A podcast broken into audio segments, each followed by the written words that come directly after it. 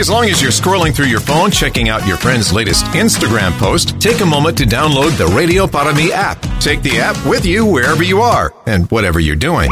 Stay updated with top and bottom of the hour news and the latest weather forecast. Plus, you can listen live to local talk shows, nationally syndicated programs, and listen to previous interviews you might have missed, all in crystal clear digital audio. It's called the Radio Para app. Find it in your Google Play or Apple App Store from your friends at News Talk 710 KURV.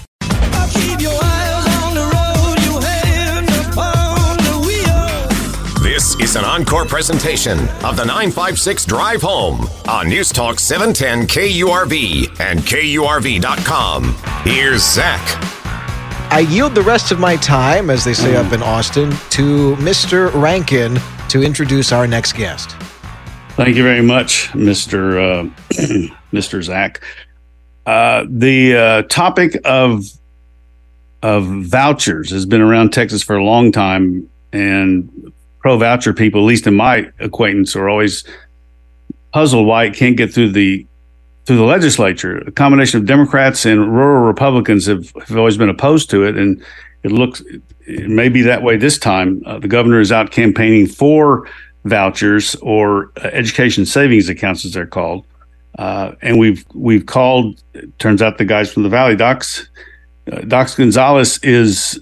Um, what I call you? You're the you're the Uh, you're you the guy who lobbies the legislature, and I can't. I'm I'm a, uh uh governmental relations at TASB. Okay, Texas Yeah. Association of School Boards, and turns out he's been there a long time, and he's from uh, McAllen originally. So, what's the read? What's the read on the likelihood of of getting vouchers in the legislature? You know, uh, Davis, it's looking a lot like it has in previous sessions. Um, usually, there is a big push coming into session uh, from uh, generally the Senate side on uh, on getting vouchers passed. Um, once that bill starts working its way through the session, once people start looking at the provisions of the bill and what it actually does and what it doesn't do, uh, you start getting folks peeling off uh, of that support sometimes. Um, but really, and and you nailed it in the beginning of your of your intro there. Um, there is a pretty solid block of of Democrats and rural Republicans that really don't support uh, vouchers. And and when we talk about vouchers, uh, really what we're talking about, it's moving public tax dollars to private entities without any accountability. And so I think that's what really gets to some people is that uh, once those dollars are gone, there's no way to measure what's happening to them. Uh, how are the schools doing that are accepting those dollars? What's being done with those uh, with those funds? You know, in Arizona right now, they have a form of vouchers called education savings accounts, um, and folks are buying uh, snow cone machines and kayaks with their their education ser- savings accounts. So it makes sense to me. yeah, Hey, right. I mean, if So- I want to learn how to start a Raspa stand, I mean, hey, why not, right? That would That- be let me included tell you, in my yeah, it's education. business 101. Yeah. Um, you know, we always we hear the complaints about people buying steaks with with SNAP uh, benefits. And So you know, can you imagine buying steaks with your education savings account? Um, but uh, no, uh, it, it's it's it's something that most rural Republicans they also recognize that there isn't a lot of school choice available out in in their areas. So um, what happens is the overall funding for public education, uh, at least in other states where they've had these passed, starts to decline a little bit because there's only one pie of education funding. You got to take the money from somewhere. So if you only have one pie of education funding and you're pulling out a portion for uh, vouchers or education savings accounts, that makes the slice, the rest of the pie, which is still a very big slice, but it makes that slice smaller. So you're basically taking funds that would otherwise go to rural districts to pay for vouchers that really wouldn't benefit people in rural areas that don't have that kind of choice available to them. Let me, So let me see if I can explain this another Our, way. our, our guest is Dax Gonzalez, Director of Governmental Relations at the Texas Association of School Boards, our guest on your 956 drive home. Go ahead, Davey. you've done a good you've done a good job, but I I like to read, but I'm thick headed. So uh, you you have one pie or one cake, and if you take out X percent for for private schools, whether they be local Catholic schools, Christian schools, Muslim schools, There's probably a Hindu school somewhere. Um, In Austin, I'm sure we have a Wiccan school, Davis. oh well, there you go. That'll kill that deal right there. Um, so uh, that that leaves less money than, and that that money that those guys get would otherwise go to public schools because right now you can't take. There's no m- mechanism or vehicle for parents to get that money. I'm I'm doing a worse job. I'm screwing this deal up nine ways to Sunday. Uh, but th- when you say there's no accountability, I've, you mean the state doesn't check uh, Strake Jesuit or Kincaid School in Houston or St. Stephen's in Austin to make sure they're spending their money right or you know no they, they, they don't. I mean they're private entities and, and they should be private entities. That's and i think that's where the disconnect is is these are private schools. They um, they have their own curriculum. They they have their own teaching style. They have their own board. They re- they report to their parents the way they choose to but they're not subject to the same open meetings requirements or financial reporting requirements or even state accountability system that measures how schools are doing um, academic wise uh, and that's perfectly fine it's when you start sending public tax dollars to those entities that you start running into issues because it, as a taxpayer i want to know where my money's going. And right now i can go to my district and look at the budget how much i spend on teachers how much i spend on food supply you know all that kind of mm-hmm. stuff. So it, it, i think that's where you get a lot of the opposition from um, really the uh, you know i spent a lot of time traveling the state and and rural texas you find some of the most rational people out there let me, let me throw out the Texas. let me throw out the question. Uh, we're speaking with uh, Dax Gonzalez with Texas Association of School Boards on your nine five six drive home. Is this is going to sound silly, but it is actually a, a serious question. What amount of money do we need to throw at the problem to solve what's ailing the schools right now? What's ailing public schools? Uh, yeah, just the school system in general. Just, yeah, just you know, what I would you it, say? It depends where you are you know, uh, the Valley has shown really great results um, with the things that they're doing there.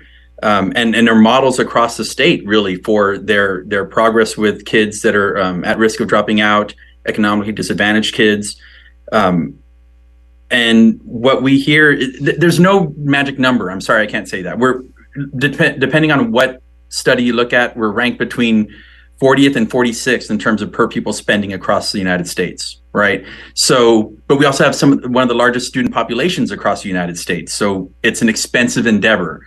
Um, teachers are making starting out in the 50s, fifty thousand dollars a year, um, which is is good, but there's not a lot of room for growth sometimes for those those uh, educators. And if we want to really treat it like a profession, um, the first thing you want to do is make sure that they're getting the the increases that they need. So, um, what's the number, Zach? I, I, really couldn't tell you. There's there's no real magic number. It, it, some schools are doing just fine, and some are are really struggling. Um, you know, I Right. I, I, ask because I think the two biggest things that the state of Texas spends its money on in the budget is one, healthcare at like 34%, and then 25% I think goes to uh, education and uh, there was a there was a fight over I think the one percent of the budget that goes to like border security. And I, I, don't want this to turn into like a border security debate or whatever, but it's like yeah, it's yeah. always it's always you know this percentage of money could go it's for the kids it's for the kids this percentage of money could go it's for the kids it's for the kids but for um, this particular conversation with school choice you mentioned the the the accountability factor if something like this were to be done what needs to happen for accountability's sake and is is that in this is is that as, as far as you're aware, is that in this proposal? It is not in the bill, and I think that's what a lot of school people that I I talk to really wanted to see is if you're going to do some kind of school choice initiative, where is the accountability? We spend I don't know how many hundreds of millions of dollars on measuring what public schools are doing. If we're going to give money away and not care about what's happening to it, then why are we even spending the money on the on the public school side? So, um, so me, in, in the bill, there isn't really a provision to to measure that. There there are random audits to ensure that parents are using their funds on educational expenses. But like I said, in, in Arizona, even when they find fraud, they're not able to always correct it and get that money back. Davey, I know you had another question, but we got to get going. I apologize. He's doing Uh, a good Dax- job for the Valley, though. He's representing us real well. Oh, let me. You all need to go on. Get off of 83 right now and go grab me a botana because I'm telling you, they- nobody does them around here. And and You're I- kidding I, me. I, got to get me one. Yeah, we're gonna bring you. We'll bring you a stack of plates from El Pato. How about that? Okay, Uh, Dax Mrs. Gonzalez. G. Mrs. Dax G. Gonzalez is with uh, Texas Association of School Boards, joining us on News Talk 710 KURV. This is your 956 drive home. You're listening to an encore presentation of the 956 Drive Home on News Talk 710 KURV and KURV.com. As long as you're scrolling through your phone, checking out your friend's latest Instagram post, take a moment to download the Radio Para Mi app. Take the app with you wherever you are and whatever you're doing. Stay updated with top and bottom of the hour news and the latest weather forecast. Plus, you can listen live to local talk shows, nationally syndicated programs, and listen to previous interviews you might have missed, all in crystal clear digital audio. It's called the Radio Para Mi app. Find it in your Google Play or Apple App Store from your friends at News Talk 710 KURV. This is an encore presentation of the 956 Drive Home on News Talk 710 KURV and KURV.com. Here's Zach. Uh, we've been talking a lot about schools this week, school vouchers, what schools do with the amount of money that they get in the budget. I think for the state of Texas, I think they're number two in spending. I think 34% goes to healthcare, and I think about 25% of the Texas budget goes to education. What are they doing with that money? That's a good question. And uh, our guest is going to uh, answer that, break that down for you. Garion Frankel is an MPA candidate in PK-12 Education Administration at Texas A&M University. He's got an article out in the Daily Caller. Public schools don't need more money; they need to spend it more wisely. Uh, that's a that that's an attention grabber right there, and it does its job pretty well. So, what say you? How does how does all this work from your point of view? Yeah, thanks for having me. Um, the problem with a lot of education spending in the United States is that there's very little regulation on how schools are exactly supposed to spend that money, and you see a little bit of this in the uh, in the Rio Grande Valley. Even uh, a couple of years back, La Joya ISD decided to use some of their general fund, which comes directly from the state as opposed to local property taxes, to build a water park. So Uh, we don't- we don't talk about instead that. of directing Uh, that capital That never- towards that never financing happened. their We students' education, they chose to build a water park, and there are a plethora of examples around the country of public schools using money for something other than educating kids. I mean, I, I have no way of justifying that, but no, you're absolutely right. We don't know. You would think, are, how many strings are attached to to to the money that schools get? Bands. Not as many as you would think. So, schools derive funding from three primary sources, at least in the state of Texas. Um, around 40% comes directly from the state government, and this is the broad general fund that just goes into the district's budget, and they can use it more or less for whatever they want. The second part is local property taxes. That's what you're paying on your home or your property, etc. And a good portion of that goes towards your local school district as well. And that also goes into the general fund without too many strings attached. Then the third source, and by far the smallest, is the federal government. And those are generally grants for very specific programs. Those are your free and reduced lunches. Um, those are assistance for disability services. And that money does come with numerous strings attached because it's the federal government. If they're giving you the money, they can say whatever they want. But the vast majority of money that goes to public school budgets uh, can be spent for whatever the public school deems fit. It's fascinating because I think we had a conversation uh, a few days ago that that was one of the cases against private schools and and school vouchers was that well you know we're going to give them all this money. It's from the state taxpayer dollars. And you know they don't get any they, they don't uh, they don't have any strings attached to that. They can basically do whatever they want with the money. There's no oversight over what they can and can't do with that sort of thing. So uh, it's interesting to see the similarities that you're presenting here with in the, in that particular scenario. Yeah, public schools do have some accountability metrics, some reporting metrics um, that they are required to provide the state. So, in that sense, there is a difference between your public and your charter schools and then your private schools. But those restrictions aren't related to the money in and of itself. It's related to the fact that they are schools operated by the government while private schools are not. Um, but but education savings accounts, which are being proposed in Texas right now, are a meant to replace the portion of a school's budget that comes from educating a particular student. So the money directly from the state government, anything from the federal government as well as local property taxes are completely unchanged. So even so the school isn't receiving that bit of money only because they are no longer educating that student.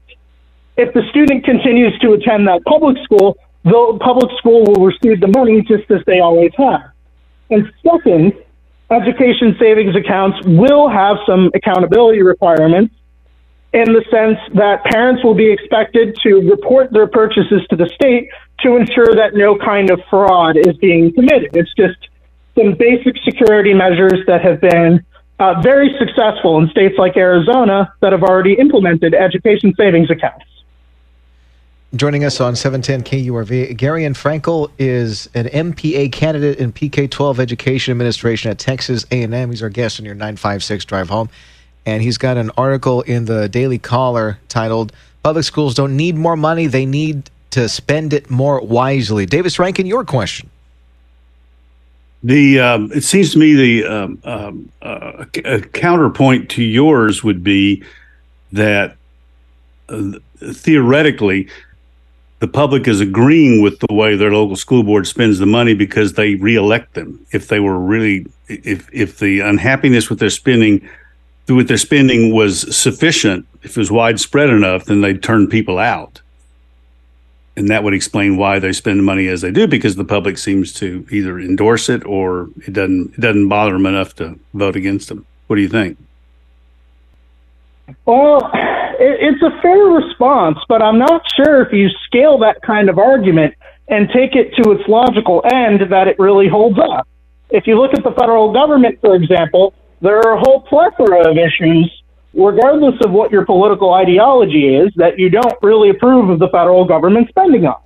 Um, some people think too much money is spent on entitlements or the military or um, particular social programs or um, those random spending bits and pieces that Rand Paul brings up every Festivus. But yet, there's a 90% reelection rate among incumbents in Congress. So, by that logic, we can never be upset with anything ever because, well, we just keep reelecting people. So, I- I'm not sure how far we can really take that kind of argument. Well, you could. You, you mentioned in the article that mm. schools on average spend about, I'm going to round the number up, 17,000 per student. That's a lot of money per student. It is. Yeah. Where where does it all go? How how do you make that number uh, a number that's used efficiently and effectively for for each student in each individualized case? Part of the problem is that, um, and and this is an issue that a couple districts in Texas have run into, is first of all, a lot of school districts are in a whole lot of debt. Uh, if you look at Plano ISD in North Texas, for instance, they spend more every year than the gross domestic product of some small countries to start paying off this debt. And because of that, it ends up being a sinkhole for the poor teachers in the classroom who just want a little bit of extra cash so they can decorate their classroom or purchase a bit of extra materials for their kids. It causes a lot of harm.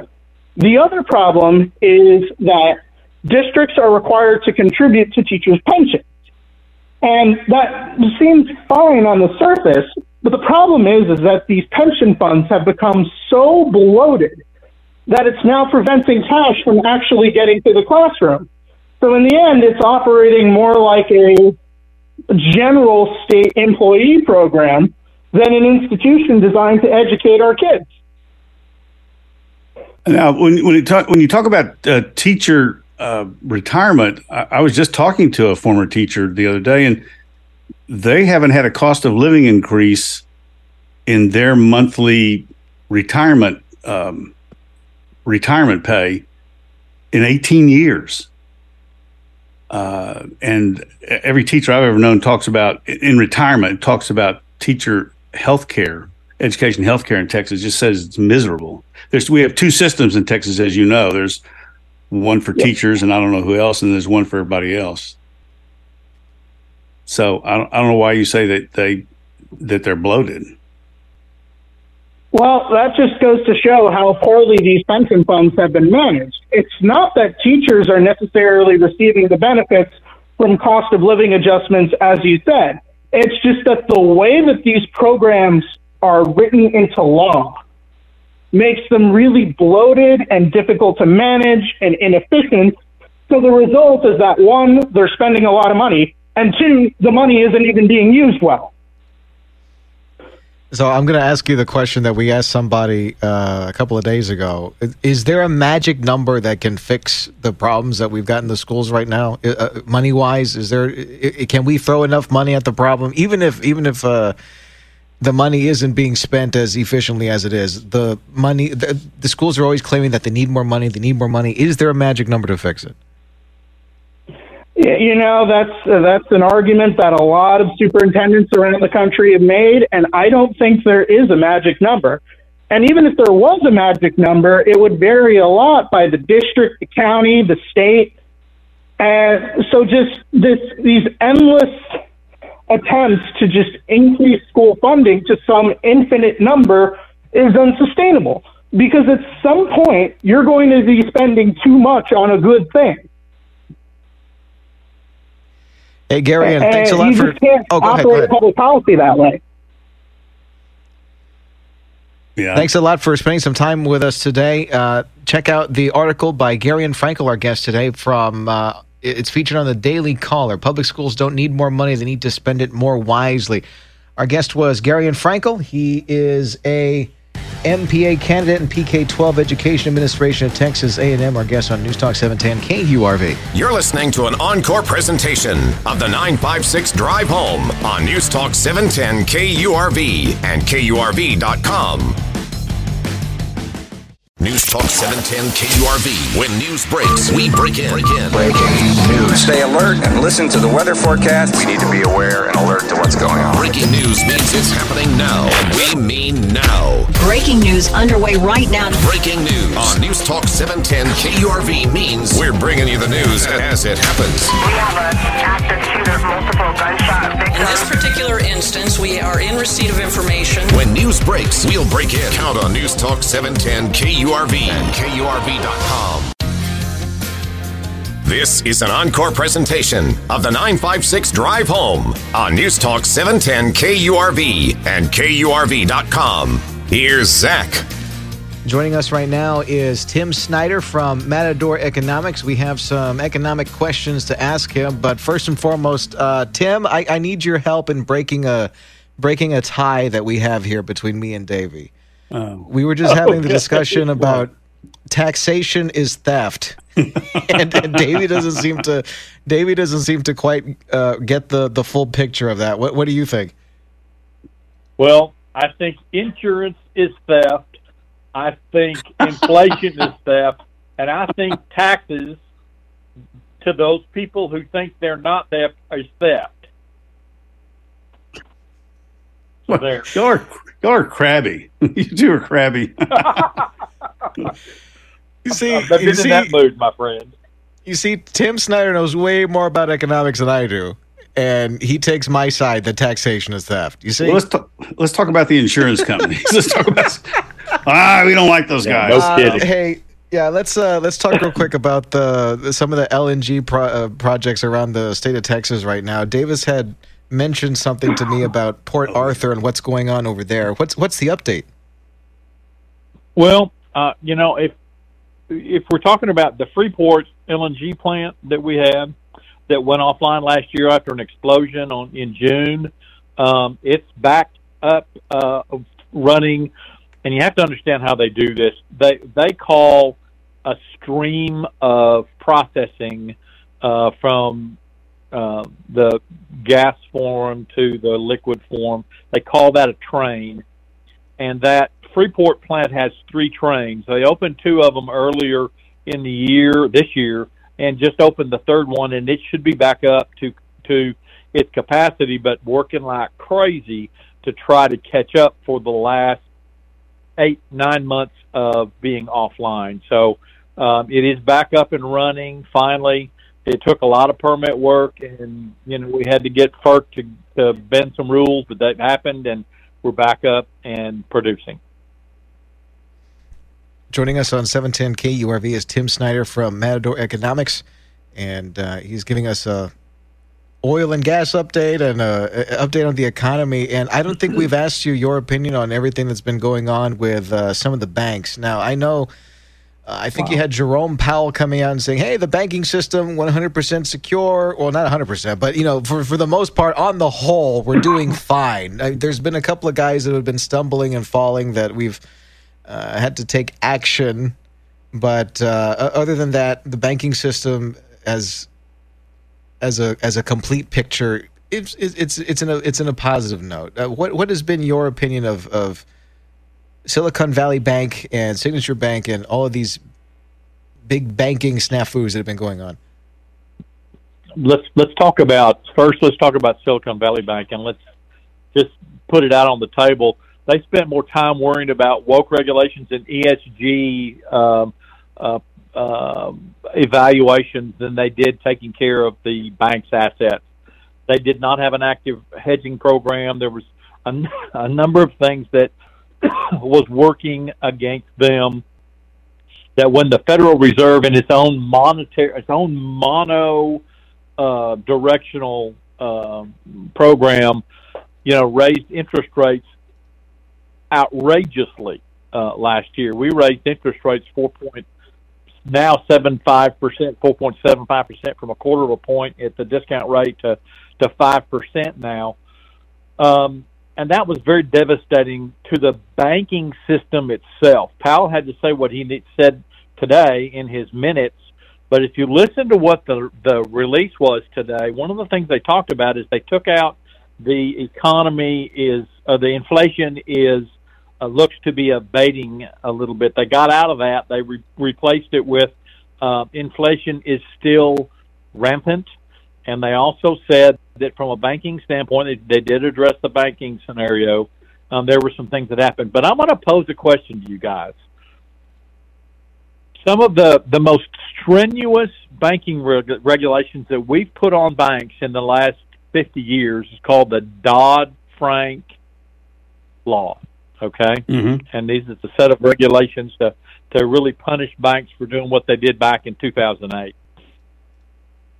One of the signatories or ho- or, or, or uh, authors to this was a guy by the name of Barney Frank.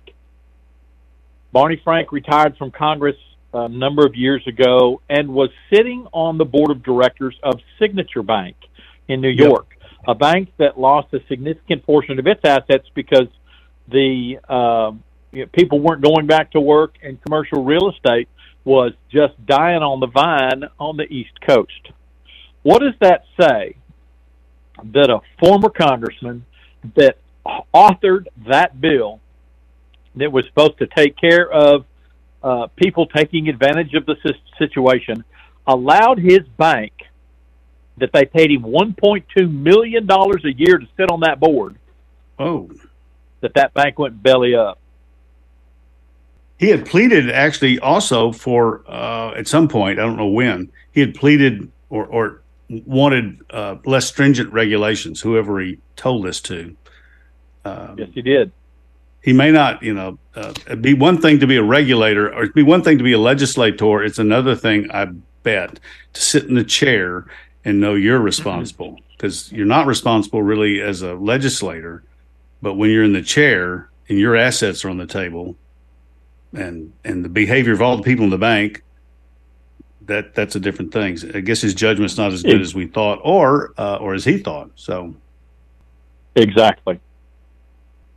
Well, Texas banks So supposed to be pretty you know- good from what I can, from what we're told. Yeah, it's not a good. It's not a good. It's not a good picture. You know, um, the banking system. I think the banking system is still solid, but I'm going to tell you there are concerns. What You know? concern? Well, uh, And- Tim and- Snyder is a, a, a economist at Matador Economics. He's our guest on your nine five six drive home. What what concerns do you have about the banking system? Well, first and foremost, the rate at which the Federal Reserve went after interest rates to try to cool inflation, and they created a bubble that um, made it next to impossible for these banks that were buying um treasuries to secure their their assets on the in the bank. That they got themselves in a bubble as they as the interest rates went up seventy five basis points for six times or how many ever times it went and 50 basis points once or twice and a couple of a couple of 25 basis point increases but that happened in such a short period of time that was a 12 month period of time that it put a serious crimp uh, in the bank's ability to keep stable their assets and that still exists today that's the reason why if you look at First Republic Bank right now after we had 11 banks uh, that pitched in, I don't remember how many billion, dollars, thirty billion dollars, I believe this was. Um, they're still struggling with trying to make sure that they can get everything back to back to uh, ground zero. This should have been something that was coordinated with the federal government, the U.S. Department of Treasury, and Janet Yellen, but it just simply didn't happen because they were pushing a a rhetoric, a line that the economy was solid and that um, inflation was gonna was gonna cool off, and we weren't having any trouble. And this is what bites you when you do that. Hey, speaking of all that, Janet Yellen was pushing for raising the the the debt ceiling again. Uh, are we? Do you predict we're going to run that game of chicken all over again? I hope we don't. You know, Jodey Arrington. I know Jodey. Jodey is the chairman of the House Ways and Means Committee. He's a U.S. congressman from Lubbock, and um, you know, I'm I'm here to tell you, people are going to absolutely implode if they ra- first of all if they raise the debt limit number one without having some sort of condition that offsets it, because the you're just continuing to raise our debt limit and and put us in a position to where, you know, 30 years ago, the average citizen in the United States, um, his share of the federal debt was thirty-seven thousand dollars. Today, it's two hundred and forty-seven thousand dollars. That's untenable. Well, I thought I thought David was going to have a been nice talking to you. Though. the Democrats have no incentive to to give up anything. I, I don't think because if the Republicans block it, and Republicans have been complicit because I, I can't remember the last time a re- prominent Republican said we got to cut our spending or do something. Exactly. Um, exactly. so it's it's going to go up. Uh, there, there's no way to stop it that I can see, and we can't pass about. What I've heard, we can't pass a balanced budget next time because we'd have to cut like half the half half the budget, and it would cause a cause a calamity for good or for bad. Now, some people would go, "Yeah, calamity. That's what we need. We need to clean the pipes out." But Yeah, but the uh, one thing that we can all agree on right now is that absolutely taxation is theft. Thanks a lot, Tim. Appreciate it. Tim Snyder from Matador Economics. Check out the, the newsletter, matadoreconomics.com, matadoreconomics.com. You're listening to News Talk 710 KURV. You're listening to an encore presentation of the 956 Drive Home on News Talk 710 KURV and KURV.com.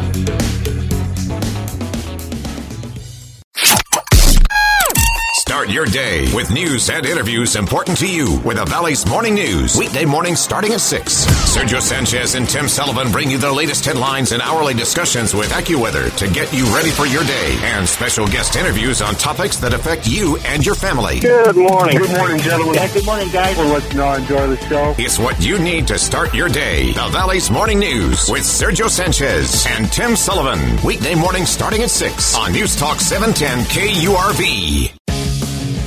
This is an encore presentation of the 956 Drive Home on News Talk 710 KURV and KURV.com. Here's Zach. Davis Rankin, by the way, uh, please do me the honor of introducing our next guest. Our next guest is the Kitchen Wrangler. She's a Valley native. Her name is Melissa Guerra. I'm looking at uh, her website, which is Kitchen Wrangler, W R A N G, just like the pants, kitchenwrangler.com. And I'm not sure exactly how to describe you, Melissa Guerra, except you're a, a food enthusiast, a cook. Uh, I think you used to do catering, didn't you? And you're becoming a bit of an anthropologist about food, which is why we're, well, one of the reasons we're talking with you now. So, how are you? Fine. Thank y'all for, so much for inviting me. I really appreciate being here. Now, I I, I stopped at uh, Luby's and got some capirotada and brought it to work where it'll be consumed. But every place I go, capirotada is different. Everybody's got a different version. And it occurred to me that I only see this at, at Lent season, Lenten season. And um, that's correct. So, yeah, this is one of the reasons that I love the food in the valley. I mean, I was born and raised here, but you know, we have some dishes that go all the way back to goodness, you know, 12th, 13th century, and we are still cooking them here in the Rio Grande Valley. And I mean, it couldn't be more interesting in terms of talking about yeah. the cuisine of the United States. I mean, we have some old stuff here. It's pretty amazing. That's true. So, I, I, can't even pronounce the name of the dish, much less figure out how to make it. Capirotada. Capirotada. By the way, where does that name come from? I never thought about that. You know? Okay, so the the the word, the root word, because uh, you have to be kind of a word nerd to figure out all this stuff. So a capirote, so capirotada, a capirote is a hood, and so in Spain during Lent, uh, the penitents would wear these hoods and march around in the streets, and they would be atoning for their sins while uh, maintaining their uh, privacy. So uh, don't but, give the priest you know, now any, any ideas, Melissa. so. Oh yeah. I hope I hope my priest isn't listening. I'm not going to cast aspersions. But anyway, no, the, the capirotes weren't for the priests. They were for the the folks of the villages and the cities. Yeah.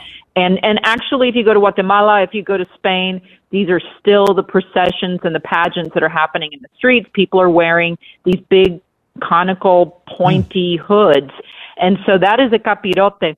But a capirote can mean many different things. It can refer to uh, a cow that has the he- his head is like one color and the rest of his body is another color. Uh, but it can also refer to the robes of a, a Capuchin monk, you know, a, a friar's robes yeah. as well. So it's a little tough to figure out every aspect of where the word capirotada and the, where the recipe comes from. Uh, I know I'm I am old, but I am not as old as this recipe. so, uh, so you have to kind of sleuth out all these little details that might give you some hints. And so, um, you know, when Davis Rankin calls me, I always get a little bit nervous because he thinks I'm smart. So I have to kind of shore up my just fake my, it, just uh, fake my it. knowledge. Yeah, yeah. Don't yeah, worry, Davis thinks he's smart too. Uh, yeah, well, see, I think that's why we're friends. You know, you just birds of a feather. Uh, so I went into my archive and uh, looked up some information, and this is something that I didn't realize. But a capirotada, another word or another um, definition of a capirotada is. Are you ready? Are you ready, mm-hmm. Davis? I'm ready. This is big. It's a mass grave. What? capirotada can be. it can be a common mass grave. I don't know if I want to eat this now. Good lord. Well, well, you never know what you're going to get. If you need uh, enough you of it, you'll really be interesting. What? Yeah, but I I actually didn't know that until about an hour ago. Uh, I had always assumed that the capirotada had gotten its name from the capirotes that were worn during Lent. Yeah. But it's actually it might also be a reference to a mass grave because I mean if you eat a capirotada like it's like a lasagna. It's like all this stuff piled in there and like all these nuggets that are buried in the middle of it, and you don't know mm-hmm. what you're getting. So it could come from quite a few different roots. Uh, so, but it's it's a great conversation. Uh, you know, you you just don't know exactly what the root of it is. Yeah. But it did at one point in other of my research showed up that it did have meat in it at one point. And you know, uh, as it morphed towards being a Lenten dish, then the meat disappeared and it became more more savory. But it still does have savory bits in it, like uh, like nuts and cheese. Mhm. And the recipe that I have, you can go to my website and find a recipe there that I got from Mrs. Vela. And Mrs. Vela, like she knew how to make capirotada.